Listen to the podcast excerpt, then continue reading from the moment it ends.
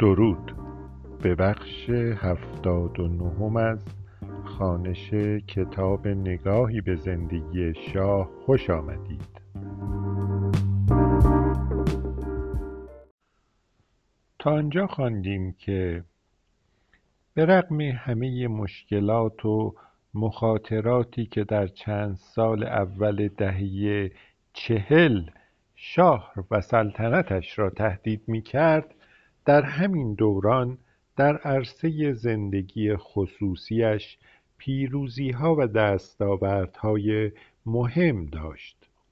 در نهم آبان 1339 دربار در اعلامیهای رسمی خبر به دنیا آمدن پسری برای شاه و ملکه را به اطلاع مردم رساند. شاه هم که همراه همسرش به زایشگاه حمایت مادران رفته بود بعد از به دنیا آمدن رضا پهلوی در ساعت یازده و پنجاه دقیقه صبح بلافاصله به زیارت حضرت عبدالعظیم رفت و از آنجا به آرامگاه پدرش رضاشاه سری زد و آنگاه پیامی به مردم ایران فرستاد.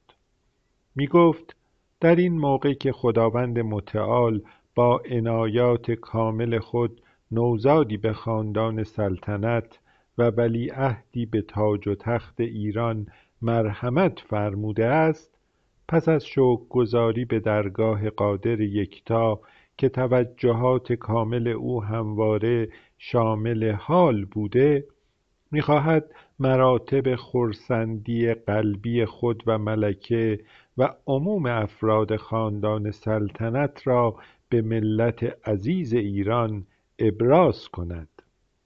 شش ماه قبل در اعلامیهای دیگر دربار از حاملگی ملکه خبر داده بود. آن روزها وسایل پزشکی هنوز اجازه تعیین جنسیت نوزاد را قبل از تولد نمی‌داد و به همین خاطر دوران انتظار سختی به ویژه برای ملکه آغاز شد. بهتر از هر کس می‌دانست که آینده ازدواجش با شاه در گروی جنسیت این نوزاد است. در روز سیزدهم آبان دربار در بیانیهای اعلان کرد که به فرمان مطاع شاه نوزاد جدید سلطنتی رضا نام گرفته است و بیست و چهار ساعت بعد بیش و کم همزمان با خروج ملکه و نوزادش از بیمارستان شاه فرمان جدیدی صادر کرد و رضا پهلوی را به ولایت عهدی منصوب کرد. تنشها و تضادها که در کنه نظریه سلطنت محمدرضا شاه وجود داشت نظریهای که می‌خواست در آن واحد سنتی و متجدد باشد در مضمون این فرمان سخت آشکار بود. در فرمان چنین آمده با تأییدات خداوند متعال چون همواره در پرتو توجهات خداوند لایزال افکار و تدابیر و اعمال ما از بدو سلطنت مصروف تحکیم استقلال و حفظ شعائر دینی و ملی و حدود و ثغور مملکت ایران و انتظامات این کشور و فراهم داشتن وسایل آسایش و ترتیبات اجتماعی ایران بوده درود و سپاس خداوند که به ما توفیق عنایت فرموده و توفیقات قابل تقدیری در هر رشته نصیب ایران و ایرانیان کرده است. یکی از قویترین ارکان سلطنت مشروطه ایران وجود ولایت عهد است که خوشبختانه خداوند قادر متعال با عنایات خاص خود پسری به ما اعطا و نظر اساسی ما و عموم ملت ایران را که با کمال اشتیاق انتظار آن را داشتیم تأمین فرمود. علی هذا به مقتضای وظایف خودمان در ابقای سلسله شاهنشاهی ایران و تضمین مفاخر و تکمیل ترقیات کشور و ملت ایران و نظر به اصل سی و هفتم متمم قانون اساسی اینک که مقام ولایت عهدی ملک ایران به عهده لیاقت و شایستگی فطری فرزند ارجمندمان والاحضرت شاپوررضا پهلوی است به موجب این فرمان مقرر می‌داریم که کلیه خاندان ما و علمای اسلام و هیئتهای دولت و نمایندگان مجلسین سنا و شورای ملی و استانداران و فرمانداران و در همه استانها و شهرستانها و عموم فرماندهان نیروهای مسلح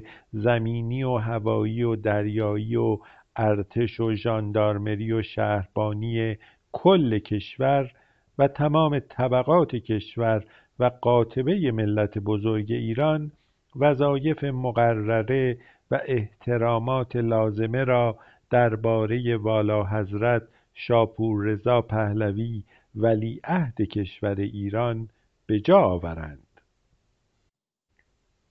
مضمون سیاسی این فرمان از چند جهت قابل تأمل است و گویای تنشهای ماندگار و حل نشدنی در بطن اندیشه سیاسی شاه است در حالی که در قانون اساسی مشروطه به توازی فکر سیاسی تجدد که خود برخواسته از نظریه قرارداد اجتماعی روسو بود سلطنت ودیعه است که مردم در اختیار پادشاه قرار می‌دهند در فرمان شاه معلوم نیست که حقانیت ولایت عهدی شاپوررضا دقیقا بر چه اساسی استوار است؟ زمانی شاه از لیاقت و شایستگی فطری و جبلی فرزندش سخن می‌گوید و زمانی از مقتضیات وظایف خودش در ابقای سلسله شاهنشاهی به متمم قانون اساسی استناد می‌کند ولی در هیچ کجای فرمان این اصل اساسی مشروطه و دموکراسی را نمیپذیرد که سلطنت و به طریق اولی ولایت عهدی فرزند سلطان در گرو تأیید و توافق ملت است. تا ملت نخواهد این ودیعه را به کسی ببخشد هیچ اصل و مفهوم دیگری نمی‌تواند سلطنت و قدرت کسی را مشروعیت ببخشد. این ناروشنی در اندیشه سیاسی شاه را در واقعیتی دیگر نیز سراغ می‌توان کرد. در طول سی و هفت سال سلطنتش شاه حتی یک بار به جد نکوشید مشروعیت سلطنت در عصر تجدد و دموکراسی را برای مردم توجیه کند. مرادم این است که نه خود به تدوین چنین کتاب یا رساله اقدام کرد نه هرگز فراهم کردن چنین نظریه ای را به عهده کس دیگر گذاشت.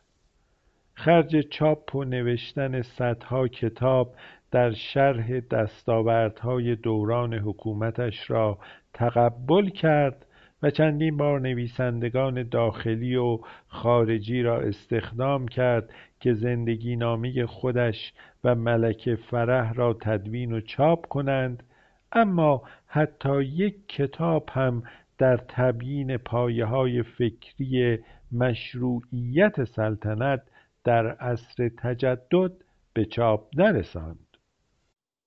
در آمریکا وقتی مردم علیه سلطه انگلیس قیام کردند و بالاخره قانون اساسی تازه‌ای برای ایالات متحده آمریکا تدوین کردند برخی از مهمترین نظریه پردازان و نویسندگان این قانون به چاپ مقالاتی همت کردند که ملات و مایه اصلیشان تبیین و تشریح حقانیت و مشروعیت نوع جمهوریت مورد نظر در قانون اساسی جدید بود. در انگلستان در قرن شانزدهم هنگامی که سلطنت انگلیس با برآمدن موج تجدد و دموکراسی با بحرانی تاریخی مواجه شد پادشاهان انگلیس بدون اغراق ترتیبی دادند که تا چند صد کتاب و جزوه و مقاله در اثبات حقانیت سلطنت به چاپ رسید. برخی از این پادشاهان چون جیمز خود حدود ده تا دوازده کتاب و جزوه مهم در دفاع از مشروعیت سلطنت به قلم آوردند. خبر تولد ولیعهد در اطراف مملکت از راه مجالس و مراسم ویژه‌ای جشن گرفته شد. برخی از این مجالس خودانگیخته بود و برخی به تشویق دولت صورت می گرفت. در عین حال مخالفان رژیم هم با موجی از شایعات ویرانگر به استقبال این خبر رفتند. برخی مدعی شدند که شاه از تولید مثل ناتوان است و ملکه صرفا به بارداری تظاهر کرده بود. بعضی ادعا می کردند که فرزند شاه و ملکه در واقع دختر بود و در بیمارستان با پسری از خانواده دیگر تعویز شد و حتی انتخاب زایشگاه حمایت مادران که در محله های فقیرنشین تهران بود به مستمسکی برای تئوری توطئه‌ای دیگر بدل شد. می‌گفتند این زایشگاه را انتخاب کردند تا کار تعویز نوزاد را به سهولت بیشتری متحقق کنند. بعد از چندی سلامت نوزاد به موضوع شایعات معاندان بدل شد. می‌گفتند فرزند شاه و ملکه کرولال است و برخی دیگر ادعا می‌کردند که نوزاد از فکر و ذهن سالمی برخوردار نیست. بسیاری از این شایعات نخست از رادیو پیک ایران که به حزب توده وابسته بود پخش می‌شد. در سالهای پس از تولد رضا زندگی خصوصی دختر شاه شهناز هم که در آن زمان همسر اردشیر زاهدی بود به ملات شایعات گوناگون تبدیل شد. می‌گفتند روابط شهناز با شوهرش و نیز با پدرش شاه تیره است. شایع بود که شهناز به افسردگی و دیگر دشواریهای روانی دچار است. حتی شایع بود که زاهدی و شهناز قصد متارکه داشتند و تحت فشار شاه ناچار شدند اجرای این تصمیم را به زمانی که شاه از سفر آمریکا بازگشته موکول کنند. بالاخره هم پس از چندی این متارکه انجام شد و همانطور که از یادداشت‌های علم مشاهده می‌توان کرد جدایی شهناز از زاهدی و ازدواج مجددش با مردی که مورد پسند شاه نبود و نیز سلوک و زندگی شهناز در این سالها تنشهای جدی میان او و شاه پدید آورد و این تنشها گاه به قطع رابطه دختر و پدر می انجامید گویا این تنشها زمانی شدت گرفت که به قول علم شهناز و شوهرش سلوک هیپی ها را برگزیدند و به همه ملزومات چنین سلوکی که به ادعای علم استفاده از انواع مخدرها را هم در برداشت دچار شدند. شاه و ملکه در دهم اکتبر 1961 هجدهم مهر ماه 1340 تهران را به قصد پاریس ترک گفتند. در راه توقفی کوتاه در ترکیه داشتند. در فرانسه شاه در مراسم شام رسمی که در بیست مهر صورت گرفت در پاسخ بیانات ژنرال دوگل به این واقعیت اشاره کرد که از آغاز ایجاد روابط بین ایران و دنیای غرب کشور فرانسه همواره جایگاه ویژه‌ای در میان ایرانیان و در ذهن شاه داشته است. می گفت زبان فرانسه پیوسته مقام عالی و افتخارآمیزی در فرهنگ تعلیمات مدارس ایران بازی کرده و ایرانیان با افتخارات تاریخی و نبوغ ادبی فرانسویها نیک آشنا بودند. شاه به دوران فیلیپ پادشاه فرانسه اشاره کرد که نخستین نامه های سلاطین ایران در قرن سیزدهم به نام وی نوشته شد. می گفت ما ترجمه نخستین آثار کلاسیک خود را در اروپا مدیون هموطنان شما هستیم. آموزش زبان فارسی در اروپا نخستین بار در اواخر قرن هجدهم آغاز گردید.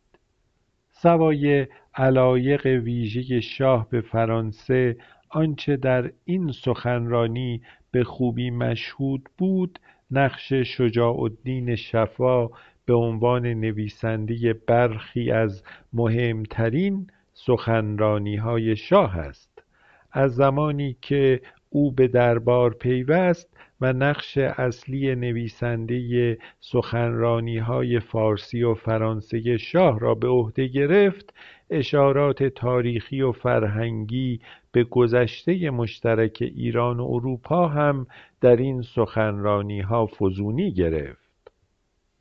به علاوه در این سخنرانی شاه در عین حال به این واقعیت اشاره کرد که یکی از اهداف سفرش به پاریس افتتاح نمایشگاه هنر و باستانشناسی ایران بود که به همت و کوشش دوست بزرگ کشورم آقای آندر مالرو برگزار می‌شد. مالرو که بیشک یکی از روشنفکران برجسته سده بیست فرانسه بود و زندگی پرماجرایش ملات برخی از رمانهای پرآوازش به ویژه سرنوشت بشر شده بود و ضد خاطراتش را یکی از برجسته ترین خاطرات سده بیستم دانستهاند به ایران علاقه ویژه داشت. پیشتر از آن دیدار رسمی شاه و ملکه به فرانسه مانرو از ایران دیدار کرده بود. پس از ازدواج شاه و فرح دیبا که به تاریخ و هنر و نقاشی و معماری علاقهای ویژه داشت باب دوستی و نزدیکی میان مارو و ملکه آغاز شد. در صفحه اول کتابی که به ملکه تقدیم کرده نوشته بود شگفتی های ایران همه اکنون به سرنوشت شما گره خوردند. در آن سفر نه تنها مارو ملکه را در بازدید از موزه های پاریس همراهی کرد بلکه مهمانی بزرگی هم به افتخار شاه و ملکه ترتیب داد و در آن بسیاری از پرآوازه ترین روشنفکران و هنرمندان فرانسه را دعوت کرد. سفر فرانسه نه تنها به شاه و ملکه خوش گذشت بلکه از لحاظ سیاسی هم موفقیت آمیز بود. حدود یک هفته قبل از آغاز سفرش شاه فرمان ایجاد بنیاد پهلوی را صادر کرد و در تدارک سفر به خبرنگاری اروپایی گفت که از این پس دیگر حقوق ماهانش تنها ممر درآمدش خواهد بود. ولی با این همه هنگام بازگشت به تهران با این واقعیت تلخ روبرو شد که همه جا در محافل سیاسی کشور صحبت از تنش روزافزون میان شاه و نخست وزیر بود.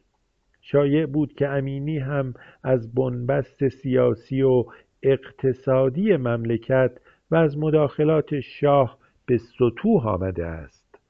سفیر وقت انگلیس در تهران موقعیت پیچیده و دشوار شاه را به این شکل وصف کرده بود. می گفت شاه در آستانه سفرش به آمریکا راه پس و پیش ندارد.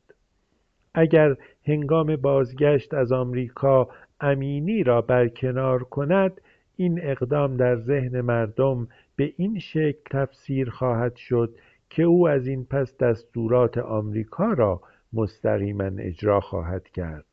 از طرف دیگر اگر امینی را سر کار نگاه دارد آنگاه مردم خواهند گفت که اربابان آمریکایی شاه دستور داده اند امینی را حفظ کند به همین خاطر بود که نه تنها شاه و امینی که ملتی در انتظار سفر شاه به آمریکا بود و بدین سان بود که در آوریل 1962 فروردین 1341 شازده تخت تاووس به دیدار شازده کاملت رفت.